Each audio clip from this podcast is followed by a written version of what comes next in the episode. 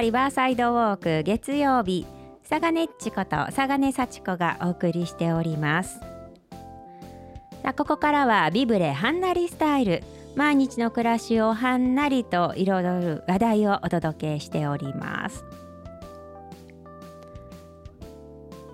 さてえっとえさてえっとだって あの大雨のね情報などいろいろとテレビだったりラジオだったりもちろんラジオだったりラジオだったり、えー、あとねスマートフォンの情報などインターネットの情報などでもたくさん情報は入ってくると思うんですけれどあのちゃんと理解されてますか？っていうのはもう自分に言い聞かせているんですけどね私の場合は。あの防災の気象情報など出た時にどうしたらいいのかっていうのをちゃんと理解しておかないとその警報が出たりしてもこうピンとこなかったりしますよね。こういうところをちょっと頭を整理して覚え直しておくっていうのも大切かなと思います。とあのはんなりスタイルからはちょっとそれてしまってごめんなさいね。ただちょっと気になったのでこちらは、えー、お話ししておこうかなと思います。あの大雨の警報ですとか洪水警報ね。こういったあの警報が出たりあと注意報出ますよね。大雨注意報洪水注意報。えこういう、えー、今お話ししているのは気象庁から発表される、えー、警報注意報なんですけれどもこれもあのえ警戒レベルっていうのがありましてえ現在ではですね大雨注意報、洪水注意報、高潮注意報ですね。この注意報が発表されている時っていうのは警戒レベルが2っていう段階なので、まあ、避難行動の確認どうしたらいいかっていうのをちゃんと確認しておきましょうハザードマップなどで、えー、ちゃんとどこに行ったらいいのかとか避難先など経路だったりとかっていうのをきちんと確認してすぐに行動を取れるようにしておきましょうっていうのがここのレベルなんですね。でもあのこの高潮注意報っていうのがこうもう少しこう危険性が高くなると警戒レベル3相当になる場合もあるわけなんです。でこの辺りはですね大雨ですと大雨警報土砂災害警報ですねあと洪水警報え氾濫警戒情報などっていうのが出た場合は警戒レベル3に上がるわけです。でこうなると、えー、ちゃんと避難準備だったりとかあと自治体から避難勧告準備だったりする時にはその自分でこう判断して、えー、避難してくださいっていうのが警戒レベルの3でそれよりも強くなると警戒レベル4っていうのになるんですけどこうなるとえ今度はもうえ土砂災害警報え警戒警報あと高潮特別警報え高潮警報えー、こういうのになると警戒レベル4なのでもう必ず皆さん避難しましょうということになります。でその上に警戒レベル5っていうのがあってこれは大雨特別警報氾濫発生情報あごめんなさい、氾濫発生警報というのになるんですが、えー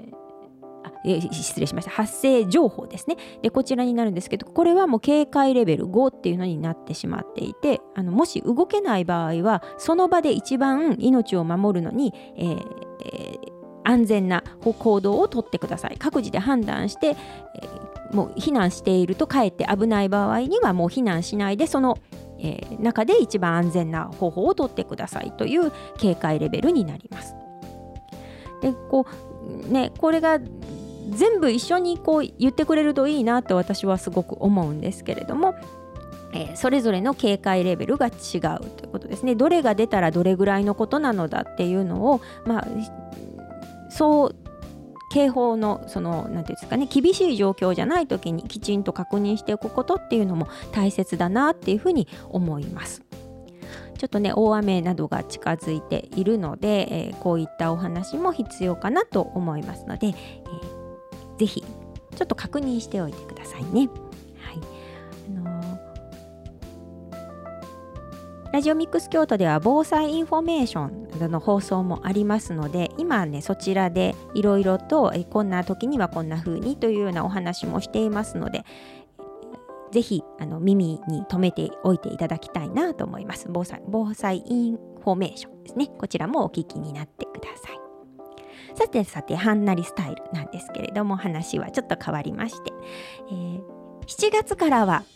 はんなりスタイル月曜日ちょっと新しくなります。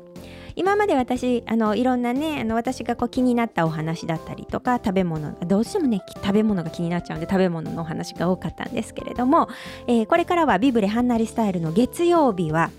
え住まいに関するお話をさせていただくことになりました。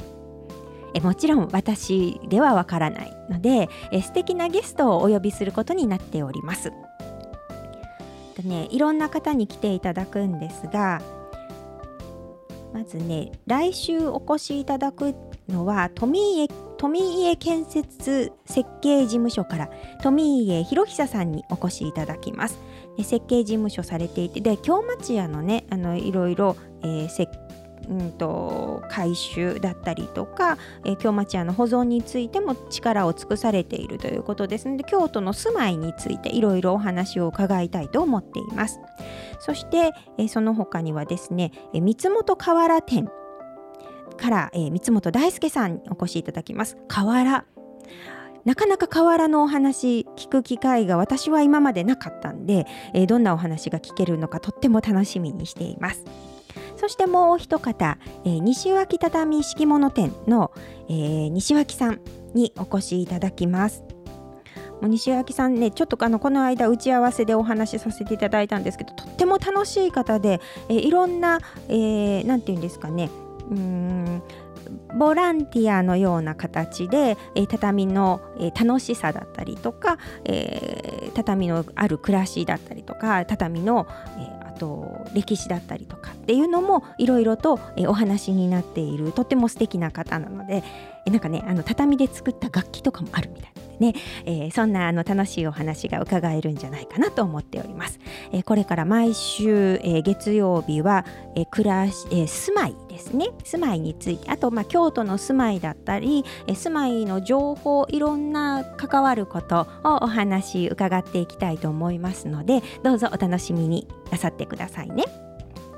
で暮らしについて何か暮らしについてとか住まいについてちょっと気になる畳についてわからないので教えてほしいだったりとかあとあのご自分のお宅についてなんかこんなことでなんかわからないんだけどみたいな一度聞いてみたかったんだけどみたいな質問があればですねぜひあのラジオミックス京都あの、えーと、京都リバーサイドウォーク月曜日まで月曜日宛てにぜひ送って送っていただきたいと思います。佐賀ネチへでも大丈夫ですし月曜日へとかはんなりスタイルへっていうふうに送っていただいても大丈夫です。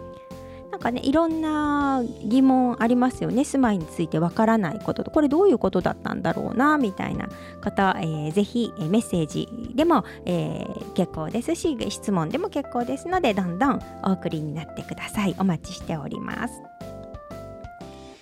さあ今日は、まあ、ゲストさんいらっしゃらないので私の方から、まあ、あまりねあのそう難しいことはわからないんですけれどもちょっといろいろ検索してみて気になったことをお話ししようと思います。今日どうしてもその大雨の警報だったりとか、えー、ちょっとあの大きな雨が近づいているようなのでその辺りで見てみました。あの大雨があった時ってこう水が逆流してくる時っていうのがありますよね。大雨になった時でね。でそういうのを屋内で抑えるためには水嚢を置くと逆流を抑える効果があるんだそうです。水嚢あのこうポリ袋とかに水を入れてあの土のっていうのはこう土を入れてこうせき止めますよね。じゃなくて水を入れてせき止める。であの排水口洗濯機の排水口から逆流とかあとお手洗いですね。便器の中ですねそこからこうお水がこうどんどん逆流してきてもうちょっとゾッとしますよね。えー、そういうのはあのー、もしそうななんか変な音がしてきたりとか水がちょっとごぼごぼししそうっていう感じの時になった時にはこの水嚢ですねポリ袋自分のところのゴミ袋に、えー、しっかり水を入れて口を縛って上から置いておくと逆流の抑える効果があるんだそうです。まあ、こういう知識もあるといいかななんて思います。あとね美防災っていう言葉を見つけました。防災の上に美しいってついてるんですよ。美防災。これもあの日本はどうしても地震が多かったりとかあの、ね、こういう雨だったりとか、えー、あと台風が来たりとかどうしてもこういう災害自然災害が、えー、多い考えないといけない土地にあることなのでもともとその暮らしの中で最初からそういうのを考えてみませんか？インテリアもそういうふうに考えてうん照明器具をもともとすごく軽いものにするとかあと、え、テレビですよね。よくあの地震でテレビが飛んだとかいう話を聞きますけど、えー、そのテレビを収納する棚にこう扉をつけて昔こう観音開きの扉だったりとか観音開きだったら飛んで出てきますよね。引き戸かな？何かこうあのテレビをこう収納するような形の家具にしてみるとか。あと床ですね。床をカーペットにするとこう物が落ちてきた時の衝撃が弱まるので下を、えー、フローリングではなくてカーペットにしてみるとか。そういうインテリア最初から美しく防災するという意味で美防災というのはどうでしょうというような提案をされている方もいらっしゃいます。まあ、住まい暮らすということに関してはいろんなねあの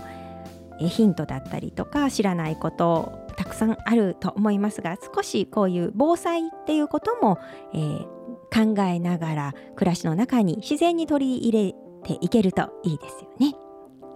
来週からは住まいのお話お送りしますのでどうぞお楽しみに。ビブレハンナリスタイルここまでのお時間は北大路ビブレの協力でお送りいたしました。